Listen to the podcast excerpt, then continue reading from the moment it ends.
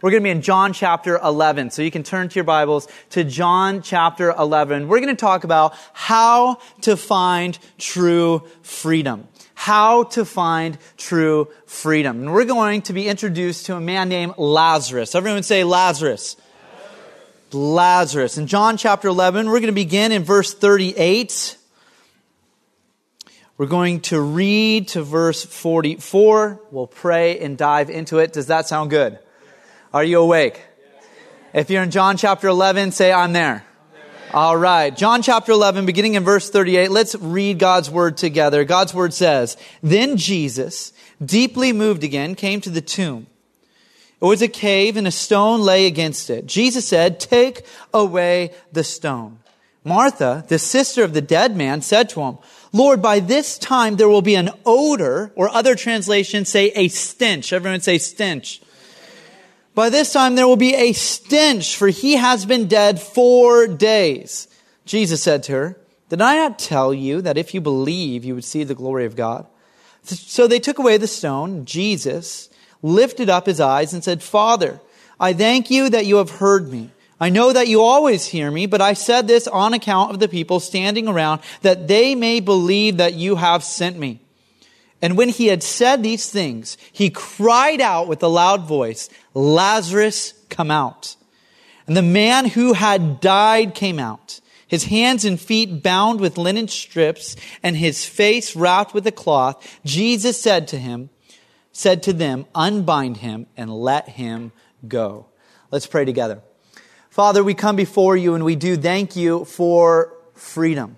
And Lord, we know that where the Spirit of the Lord is, there is freedom. And so, God, we invite you in your presence into this room right now.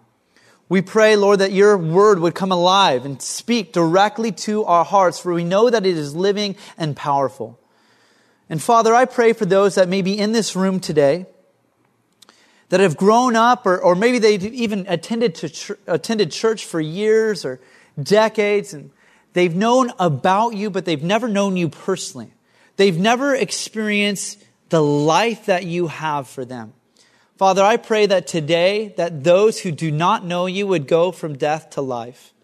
And I pray for those that do know you, but are bound. Maybe they're bound by addiction. They're bound by sin. They're bound by the approval of others, affirmation. Maybe they're bound by their self, Lord, and serving themselves. Father, I pray that in this room that there would be freedom today. Father, we invite you once again, and in Jesus' name, your church said, Amen. The Declaration of Independence famously says these words We hold these truths to be self evident that all men are created equal, that they are endowed by their Creator with certain unalienable rights, that among these are life, liberty, and the pursuit of happiness. Political freedom we have in this country, a great joy that we get to experience. But the reality is that there are many who lack personal freedom. If I was to ask a group of people if they truly have experienced life, liberty, or the pursuit of happiness, it's likely many would say they don't know what that actually means. They don't experience that on a personal level. We know this when it comes to life. There was a recent study done in June. Some 20 million adults, 10% of all adults in this country, report that their household sometimes or often doesn't have enough to eat in the last seven days. When it comes to liberty, the END IT movement that is focused on ending human trafficking around the world, they say that there are 40 million people enslaved today in sex trafficking. And in the U.S., California is the leading state in human trafficking with over 1,500 cases in, reported in 2019. But those are just reported cases. There are most cases go unreported. When it comes to the pursuit of happiness, we know that the rate of moderate to severe depression rose from 23.2% to 41.1% from 2000 to 2018. People across our nation are hungry there are many that do not experience life and liberty on a personal basis, and there are many that are actually the opposite of experiencing happiness. We know that Gen Z has been labeled the most depressed generation that has ever lived. Well, today there's good news. Not only do we have political freedom, but Jesus offers personal freedom. And today we're going to look at what it means to be free or how to find freedom. But before we get to what freedom is, I want to talk about where true freedom is found. I want to talk about Jesus. Here in our account, in the life of Jesus, we see the miracle of Lazarus rising from the dead. This account is only recorded in the Gospel of John. You have Matthew, Mark, Luke, and John, the Gospel accounts recording the life of Jesus. Well, we know that the book of John was written that you may believe. And so here we have one of the most incredible, incredible miracles of Jesus recorded in John chapter 11. And in this miracle, we see where true freedom is found. Pick up with me in verse 38. We see Jesus is deeply moved and he came to the tomb. It was a cave, and a stone lay against it. By this point in time, four days earlier, Jesus received a message by two faithful disciples. You may have been introduced to them before, Mary and Martha. They were Jesus' followers. They were two women that served Jesus, that traveled with Jesus, that worshiped Jesus. And Mary and Martha had a brother named Lazarus.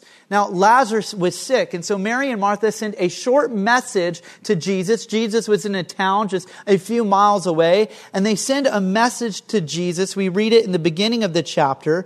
In verse 2, we read, Them say to Jesus, Lord, the one whom you love is ill.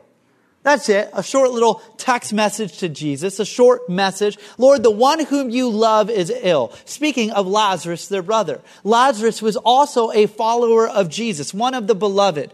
Lazarus would, would also follow along and was a disciple of Jesus, but by this point, Lazarus is sick. Mary and Martha are concerned, and so they ask Jesus for help. But after receiving this message from Mary and Martha, he waits for four days. He doesn't turn in haste to go and perform a miracle, but he waits there for four days. And within those four days, Lazarus dies. Their brother, a disciple of Jesus, one of the beloved of Jesus, is dead. And we pick up in our story, Martha and Mary are certainly, understandably, they are disappointed. And it's interesting to note here in this account in the life of Lazarus that Martha and Mary, when Jesus arrives onto the scene, they say the same exact statement to Jesus. Martha says it first, there in verse 21. Martha says to Jesus, Lord, if you had been here, my brother would not have died. Just moments later, when Jesus encounters Mary, Mary says the same exact thing. There in verse 32, Mary says, Lord, if you had been here, my brother would not have died. Martha and Mary say the same exact statement, a statement with disappointment, a statement with still faith, saying if Jesus had been there, then he would have been healed from his sickness. Yet I want you to focus in on Jesus' response to Martha and Mary. Because Jesus' response to them is much different. But I believe as we see where true freedom is found, we're going to see who Jesus is in these two responses. Consider first Jesus' response to Martha. When Martha comes up to him, she says there in verse 21, let's read it again. Lord, if you had been here, my brother would not have died. But even, no, even now, I know that whatever you ask from God, God will give you. And Jesus said to her, Your brother will rise again. Martha said to him, I know that he will rise again in the resurrection on the last day. Jesus said to her, I am the resurrection and the life. Whoever believes in me, though he die, yet shall he live. And everyone who lives and believes in me shall never die. Do you believe this? She said to him, Yes, Lord, I believe that you are the Christ, the Son of God, who is coming into this world. Here we see in Jesus' response to Martha, we see truth. Jesus responds to Martha, Your brother's going to rise again. I am the resurrection and the life. This claim was a bold, bold claim. Jesus here in his response to Martha was claiming deity. He was claiming that he is in fact God, that he is the I am. As the resurrection and the life, he is saying, I am the one who is able to give life and take life. I am the resurrection and the life. Whoever believes in me will have life. Jesus is making a claim to deity to her. And at first, to be honest with you, imagine for a second the loss of a loved one. Many of you have. And you, you come to Jesus, and it's just almost like a cold truth. Your brother will rise again. I am the resurrection and life. There's this truth to, to Martha. It almost seems cold. It's, it's true. Jesus is claiming to be God, but it's just truth. And, and he's opening up her eyes to who he is. The truth that Jesus is, in fact, God in human flesh. You see, it's statements like these that our current culture does not like. Our current culture likes the Jesus who heals the sick. Our current culture likes the Jesus who feeds the poor. Our current culture likes the Jesus that houses the widow. But our current culture does not like the Jesus who claims to be God. And this instance was not the only instance in, instance in the gospel accounts where Jesus claims to be God. Jesus very explicitly, clearly says, I am the way, the truth, and the life. No one comes to the Father except through me. Jesus' claim to deity is something that most people get held up on. They like Jesus, but they don't like Jesus as God. Well, listen today. Where true freedom is found is understanding that Jesus is God in human flesh. Jesus is God. The divinity of Jesus. This is who he is. And this is his response to Martha. He's revealing his deity. I am the resurrection life. It is truth. But his response to Mary was much different. Notice Jesus' response to Mary. We find Mary weeping in verse 32. And in verse 32, we read this. Now, when Mary came to where Jesus was and saw him, she fell at his feet, saying to him, Lord, if you had been here, my brother would not have died. And when Jesus saw her weeping, and the Jews who had come with her also weeping, he was deeply moved in his spirit and greatly troubled. And he said, Where have you laid him? They said to him, Lord, come and see. And there's the famous verse, Jesus wept. Well, in Jesus' response to Martha, we see Jesus revealing his divinity, the truth of who he is. And Jesus' response to Mary, we see Jesus revealing his humanity. That Jesus is both 100% God and 100% man. Our God is not a God that is far off and distant and apathetic. No, our God is a sympathetic God. He mourns with those who mourns. He weeps with those who weep. He is God in human flesh, but he is also man. A hundred percent God, a hundred percent man. Tim Keller, in his book, Encounters with Jesus, says it this way. First speaking about Jesus' encounter with Martha, he says that the flow of Martha's heart is toward despair, but Jesus is pushing against that flow. He's rebuking her doubt and giving her hope. Then he sees Mary, who says exactly the same thing, but this time his response is the complete opposite. Instead of pushing against the flow of her heart's sadness, he enters it. How beautiful. Our God enters into our pain.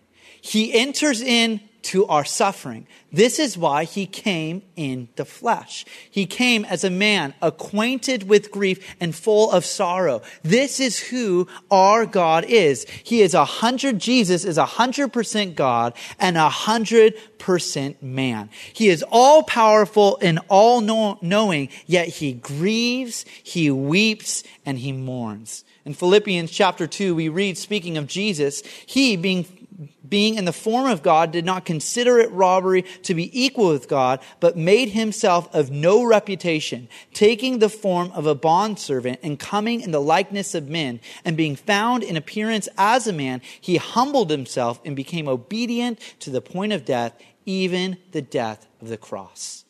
Our God, Jesus, where true freedom is found, is both God and both man. A hundred percent God and a hundred percent man, which is what qualifies him to do this incredible miracle. Here, now, after weeping there with Mary, we pick up in verse 38. And Jesus is deeply moved again. In fact, those words up there in verse 33 that he was deeply moved in his spirit and greatly troubled is that Jesus is actually infuriated with the situation. He's enraged by the evil and suffering in this world. As Lazarus is there at the grave and he's dead, he's weeping, he's crying, but then he is enraged at the evil and suffering. Will you understand today that God is against evil and suffering? He is not the source of evil and suffering. In fact, we know this speaking of freedom, in the Garden of Eden, God gave Adam and Eve, He gave humanity full freedom. Except you cannot do one thing, one forbidden fruit. But what did they do? They sacrificed all their freedom in an attempt for absolute freedom, and they lost it all. They lost it all, and sin and death entered into the picture.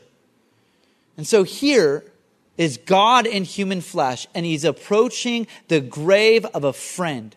And he's deeply troubled. He's enraged at the evil and suffering in this world. And we see the mild and meek Jesus there weeping with Mary. Now he is the lion of the tribe of Judah, and he's going boldly there to the grave. And he says those words. He cries out, Lazarus, come out. And we read there those incredible words that the man who had died came out, his hands and his feet bound with linen strips and his face wrapped with a cloth. Here, the dead man came walking. From death to life. And listen, if you're new to Jesus, or maybe you've even gone to church for years, you need to understand that true freedom is found in Jesus, that Jesus is both God and man. And the reason that Jesus came was to make dead people live. Jesus did not come to make bad people good. Jesus did not come to make good people better. Jesus did not come to give you your best life now. Jesus came to make dead people walk. This is the reason that Jesus came. And here in this miracle of Lazarus, we actually have an illustration of the Christian life. You see, we are Lazarus in this story. According to Ephesians chapter 2, the Bible says this. It says that God, being rich in mercy because the great love with which he loved us, even when we were dead in our trespasses, made us alive together with Christ. By grace you have been saved. The Bible tells us that we are like Lazarus. I call it the four D's of Ephesians chapter 2 who we are or who we were or who you are if you're without Christ today, number one, you're dead in your trespasses and sin. The Bible makes it explicitly clear that we were spiritually dead in our trespasses and sin. Sin is to rebel against God and it has separated us from God who is the source of life himself. And as a result, we are now dead spiritually. Just as when a physical body dies, they are unable to respond to a physical stimulus, the spiritual body is dead, unable to respond to God spiritually. We are dead in our trespasses and sins. The Bible says that the wages of sin is death. This is who we were or who you are if you are without Christ. You are dead in your trespasses and sins. The second thing is that you are disobedient. In Ephesians chapter 2, we read that we were disobedient following the course of this world and the course of the prince of the power of the air. There are many who, like William Ernest Henley, who say, I am the master of my fate. I am the captain of my own soul. Yet the Bible gives an entirely different perspective says, in fact, that we're disobedient from God and we're simply following the course of this world. The idea there in the language is like when a leaf is just blown around by the wind, so are we without Jesus. We may think we're in control, but we're just following the course of this world. We're dead in our trespasses and sins. We're disobedient. And therein, thirdly, we're disillusioned. Ephesians chapter 2 says that we once lived in the passions of our flesh, carrying out the desires of the body and the mind. And you know what's interesting is that is the idea the culture gives of freedom. The culture's idea of freedom is a life without strengths. It's best summarized in the hit song by Elsa in the movie Frozen when she sings, it's time to see what I can do to test the limits and break through. No right, no wrong, no rules for me. I'm free. From the words of Elsa, hit it perfectly of what our culture thinks freedom is. But what the Bible says is that's a delusion. It's a delusion that in fact, a life without restraints, you are being led and reigned by the own passions of your flesh. You're not actually in control. Can anyone ever relate? You do something you didn't want to do, you didn't mean to do, you didn't need to respond in that way, yet you just do. We're disillusioned. We once lived according to the passions of our flesh. Jesus says it this way in John chapter 8. Truly, truly, I say to you, everyone who practices sin is a slave to sin. The idea of practicing sin is habitual practice of sin, a lifestyle of sin. You are not free. You are in fact bound by sin. You are not in control. Your desires and your feelings, what the Bible refers to as the flesh, that is what is in control of your life. And so the Bible paints this picture that we were a lot like Lazarus in that grave. We're dead in our trespasses and sins, disobedient, disillusioned, and fourthly, we're in debt. We were children of wrath, Ephesians chapter 2 says children of wrath. Our sin has separated us from God, and because we have broken off relationship with God, we've rebelled against God, we are deserving of a punishment. For the wages of sin is death. We're in deserving of wrath. The Bible refers to this as hell, a place of eternal judgment and separation from God. By the way, we send ourselves to hell when we reject God. God's desires that none would perish, but that all would come to everlasting life. But when we reject God and His gospel and His grace, we're saying, I want to do life and eternity without God. And God says, so be it. He's given us that choice. He's given us that freedom. We are children of wrath apart from God. But the good news is this the good news is that true freedom is found in who? In Jesus.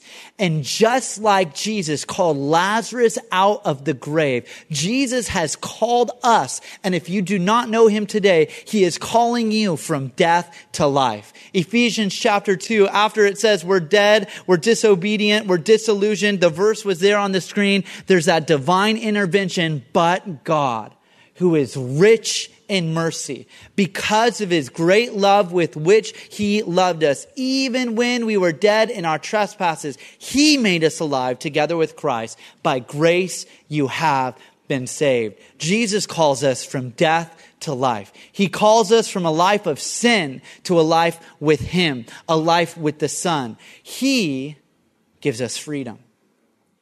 From death to life. This is what Jesus offers us. And when we respond to this call, when we respond to God and the salvation, for the Bible says today is the day of salvation. When we respond to Him and receive the gift of salvation, what happens is the Bible says we are justified. To be justified means to be declared righteous. Now this is incredible news because what this means is that we do not have to earn our way to God's kingdom. We do not have to prove ourselves. We don't need to work our way up to God's kingdom, but in fact, God came down to us. This is who He is. Tim Keller puts it this way, way, and again, his book, Encounters with Jesus, he points out that the founders of every major religion said, I'm a prophet who shows you how to find God, but Jesus taught, I'm God, come to find you. This is who Jesus is. I'm God, come to find you. And as we experience Jesus and go from death to life, we are declared righteous. We are washed by the blood of Jesus, not by our works, not by anything that we can do, but by what Jesus has done. Done what? Done where? At the cross. When Jesus died in our place, this is what qualified Jesus to bring Lazarus from death to life is that Jesus himself would go to the grave. He would die in the grave for our sin, for our shame, but then he would resurrect from the grave, conquering sin and death once and for all. He offers us life. He offers us freedom. He offers us freedom from the penalty of sin the penalty of sin. This is what justification is. To be declared righteous by God, just as if I have never sinned. But I want you to notice this. In Jesus, we have freedom from the penalty of sin. And you can be free from the penalty of sin, but you can still be in bondage to the power of sin. As a Christian, you can go from death to life. You can be justified. You can be declared righteous upon responding to the gospel and the grace of Jesus and receiving his gift of salvation. But then the thing is, is we come bound. Notice where true freedom is found in Jesus, but how to live truly free, we see this in verse 44. Read with me again in our text this morning. After Jesus cries, Lazarus come out. We read there in verse 44 that the man who had died came out, his hands and his feet bound with linen strips and his face wrapped with a cloth. Jesus said to them, unbind him and let him go. See, the death to life is an illustration of justification, but you need to notice this, that when Lazarus came out of the grave, he was what? He was still bound. He was bound with linen strips. He was wearing grave clothes. He was mummified in a sense. His face was covered. His hands were tied. His feet were tied. And this is how he comes out of the grave. But he comes out bound. And Jesus says, unbind him and let him go. Let him free. This is an illustration of what the Bible refers to as sanctification. You see, you need to understand this that Christianity is not simply a transaction. I respond and I go from death to life. I'm forgiven. Christianity is not simply a transaction. Christianity is transformation. The moment that we come to Jesus is not just a moment. Jesus desires for us to walk with Him for a lifetime.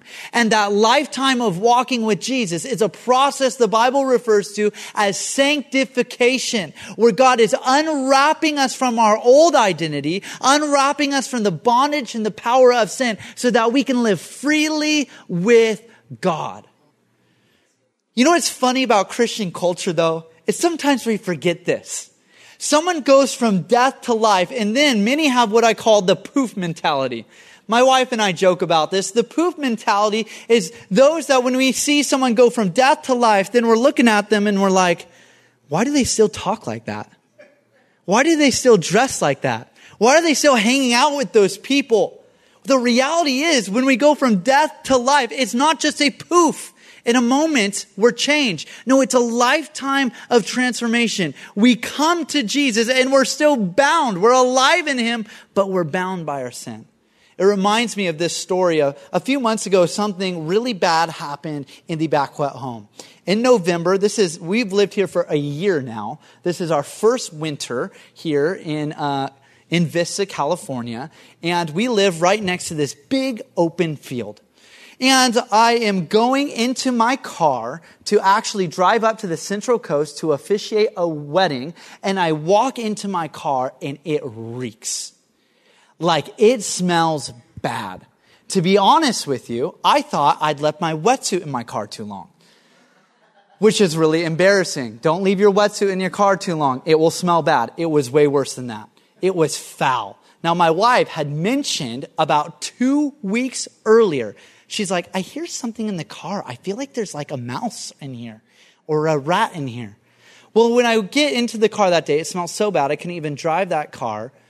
But what I had is I called up our interns. I had to go up to the Central Coast. That was the only car for my wife. So I'm like, listen, guys, I will pay you to find this thing and get this thing out of my car. That is, you, they search for hours. What they find is a rat this big and it had been dead in there. I don't know how long, but just like Lazarus, there was a stench. Okay. It smelt bad. It was terrible. But this is the thing. When they removed the rat out of the car, the smell didn't go away. In fact, the smell stayed for months. My wife tried to convince me to sell the car and buy a new car. She would not drive it for months. I had to drive that thing here and everywhere else and she was in my little Honda Fit with the kids. She like would not get into the car. It smelled for months. And you need to understand this is that when it comes to a life with Jesus, is that when we come to Jesus, He removes the sin and the penalty of sin from our life, but oftentimes there is still a stench that stays with us for years. This is why the world says they're just a bunch of hypocrites. Yeah, because we're still being unbound from the bondage of sin that's upon our life. We're being sanctified and set free and being transformed into the image of God. There's not a poof moment. No, Christianity is not a transaction. Christianity is transformation. It's a lifetime of change. Paul refers it to this. In Romans chapter 6, in fact, in the book of Romans, Paul spins from Romans chapter 1 to Romans chapter 5 declaring and explaining justification. That by faith in Jesus and his finished work, we are declared righteous. But in Romans chapter 6, he makes a pivot to talk about this work of sanctification. And when we're talking about sanctification, when we're talking about being unbound and being set free, you need to understand to be free is rooted in our identity. And this is what Paul talks about in Romans chapter 6. In verse 17, Pastor Paul says this. He says, But thanks be to God that you who were once slaves of sin have become obedient from the heart to the standard of teaching to which you were committed, and having been set free from sin have become slaves of righteousness. In verse 7, he says it this way. He says, For one who has died has been set free from sin. Now we have died with Christ. We believe we will also live with him. You see, to live truly free as a Christian is to understand that through the cross, Jesus gave us access or freedom from the penalty of sin, but also from the power of sin. That is the unbinding that takes place in our lives. It's the work of sanctification and it's rooted in our identity. Pastor Paul says, you are no longer slaves of sin. You are no longer reigned by sin. Sin is no longer the king of your life. So when sin comes knocking, you don't have to answer. Jesus is now king of your life. You are now slaves of righteousness and you get to live freely with him. And so we get to identify with him. Just as Jesus died on the cross, we reckon our old man dead. We, we are dead in our sin now, or we were dead in our sin before. Now we are dead to sin and we are alive to God. This is the work of sanctification. So that sin, when it is creeping up inside of us, we can give it to God, we can say, That is no longer who I am, but I am now a slave of righteousness. When sin and temptation creeps up, I can say, I don't have to answer to you anymore. I get to answer to God and to live freely with Him. You know, when it came to that, that rat in the car, it took a lot of cleaning to get that stench out. Took a lot of cleaning. I actually, that whole weekend, I paid the interns to take it out and paid them to go straight to the car wash and do like a full detail on my car. Then I paid them another like month later to come back and do another deeper detail on my car to try to get the smell out. Well, listen to this. Jesus has provided a cleaning agent for us. And that cleaning agent is the person of the Holy Spirit. And what the Holy Spirit is, He cleans us from the inside out. As we rest in our identity, we are no longer under condemnation. We're set free from sin. We don't have to listen to sin anymore. We're dead to sin. We're alive to God. And now the work of the Holy Spirit can work in our lives. He will clean us up from the inside out. Charles Stanley says it like this. He says that the message of the cross is freedom from sin, both its penalty and power while it is true, we'll always be temptable, it is not that we must give into temptation. Jesus offers freedom from both the penalty of sin and the power of sin. What does this look like? Well, Paul makes reference in Ephesians chapter 4 verse 22. He says to put off your old self, which belongs to your former manner of life and is corrupt through deceitful desires, and to put on the new self, created after the likeness of God in true righteousness and holiness. Paul says it like this. He says, put off the old man and put on the new man. That idea is like changing your clothes. It's changing your identity. It's putting off that old label that was on you. that old desire that's creeping up within you. It is to put off that old things that defined us by what we did. Now we are defined by whose we are. We no longer belong to that old life. We belong to Christ. We get to put off that life of sin and shame and we get to put on Christ Jesus. That idea there in the language of putting on is like sinking into clothes, sinking into lounger. We get to rest in the new self. The old things have passed away. The new is to come. We're now created after the likeness of God in true righteousness and holiness.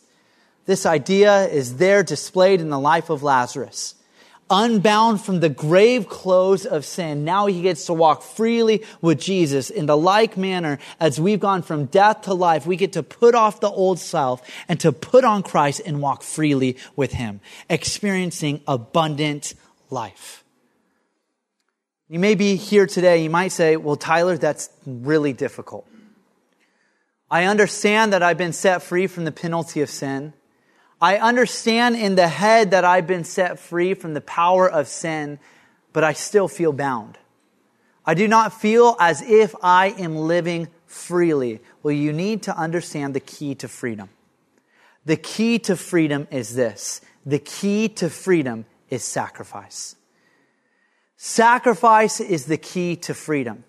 We were set free by Jesus and his sacrifice there on the cross. It was by his sacrifice and by his shed blood that we are forgiven of our sin and set free from the penalty of sin. We get to live now with God. It was his sacrifice that was the key to our freedom.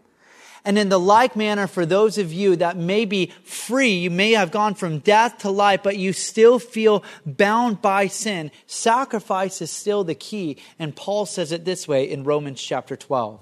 He says, I appeal to you, brethren, brothers, by the mercy of God, to present your bodies as a living sacrifice, holy and acceptable to God, which is your spiritual worship. Do not be conformed to this world, but be transformed by the renewal of your mind, that by testing you may discern what is the will of God, what is good and acceptable and perfect. Sacrifice is the key to freedom as we present ourselves, we don't need to have it all together. We don't need to work our way into freedom, but as we bow our way to God, as we bow our heart, as we present ourselves as a living sacrifice, now we're putting ourselves in a posture where He is able to renew our mind and transform us into His image. Now we can experience the true freedom that is now in Christ as we're in a posture of surrender. With that, I'm going to invite the band back up and we're going to take a moment to respond. We're going to take a moment to, to remember the sacrifice of Jesus. We're going to receive communion together. It's on either side of the stage. I'm going to invite the prayer counselors to come up. They'll be available for prayer. But we want to give you an opportunity to respond if you are not or you have not experienced true freedom today. Listen, there's good news. True freedom is found in Jesus both God and man, he came on a rescue mission for you. And my favorite verse, while we were yet sinners, the Bible says, Christ died for us. It was by his sacrifice that we are able to be set free from sin. What do you have to do? Nothing. You simply must respond to God. Jesus has made a way. And if you are here today and you've never responded to Jesus before, I believe that the Spirit of God is making it very clear to you that he is calling you from death to life. And like Lazarus, all you have to do is respond and come out of that grave. And so I'm going to give you an opportunity to respond to him right now. Let's pray. Father, we come before you and we thank you for this freedom. We thank you for the cross and your sacrifice. And Father, I pray for those that are in this room today that you are calling from death to life. You are calling them out of their life that is full of sin and full of shame and full of hopelessness. Father, I pray that you would place faith in their hearts to respond to you. Would you melt their hearts by your grace and by your love right now? And as heads are bowed and eyes are closed, if you are here in this room, and you would confess, I do not know what it means to be truly free. You would confess and say, I've been living a life of sin and I want to be rescued from Jesus. I want to experience this freedom in life. As heads are bowed and eyes are closed, if that's you, I want to give you an opportunity to just raise up your hand to God and say, That's me. God bless you. Anyone else? Raise up your hand. God bless you. Anyone else? God bless you. You're raising your hand to God. You're just saying, God, that's me. I want this rescue. I want to go from death to life. I want this freedom that you're talking about. That's you. Just raise up your hand to God in an attitude and a posture of saying, God, that is me. God bless those of you with your hands raised. For those of you with your hands raised, I want to lead you in a prayer. And I want you to understand that this prayer doesn't save you, that your hand being raised does not save you. It is God who saves you, it is Jesus who rescues you. But I believe that this prayer is, is words to put into your mouth of what God is doing in your heart. And as you respond on the outside, it becomes all the more real to what God is doing on the inside. So, those of you that raise your hand, would you simply pray this prayer, an invitation to Jesus? Would you say, Dear Jesus, I believe that you are God. I believe that you died for me. Forgive me of my sin. Give me your life. I desire to be free with you. And in Jesus' name, amen. Let's give a round of applause for those that prayed that prayer, that raised their hand. Listen, we want to welcome you to the family of God. I'm going to invite the counselors to come up. There's going to be some people on both sides of the stage, and they would just love to pray with you. Those of you that raised up your hand, they would love to give you a Bible. But right now, I'm going to invite you to all stand to your feet right now, and we're going to worship the Lord. And we're going to take a moment to receive communion, to remember the sacrifice of Jesus. And I want to give this last encouragement. There's a lot to celebrate today the freedom that we have in Jesus. But some of you may be here and you're like, I cannot celebrate because I still feel bound. Listen, Jesus desires to do an unbinding in your life. Would you surrender to Him? Whatever that is in your mind or your heart, would you bow that before the Lord? Would you say, God, I want to surrender this? And wait, it takes time. Remember, Christianity is not a transaction, it's a transformation. But as we surrender and we're in that posture of surrender before God, God would renew and God would break the bondage and the power of sin so that we can live freely with Him. So during this time, as we worship the Lord, as we sing praises to Him, when I get down from the stage, you guys are welcome to go up to receive communion, to receive it in your seat, take the elements, remember the sacrifice. And if you feel bound and you need prayer tonight, I want to this morning, I want to encourage you to come up to our prayer counselors and just ask them to pray for you. Because Jesus said this it is for freedom that he set you free. He desires that you would be free with him. Amen, church? All right, let's worship the Lord.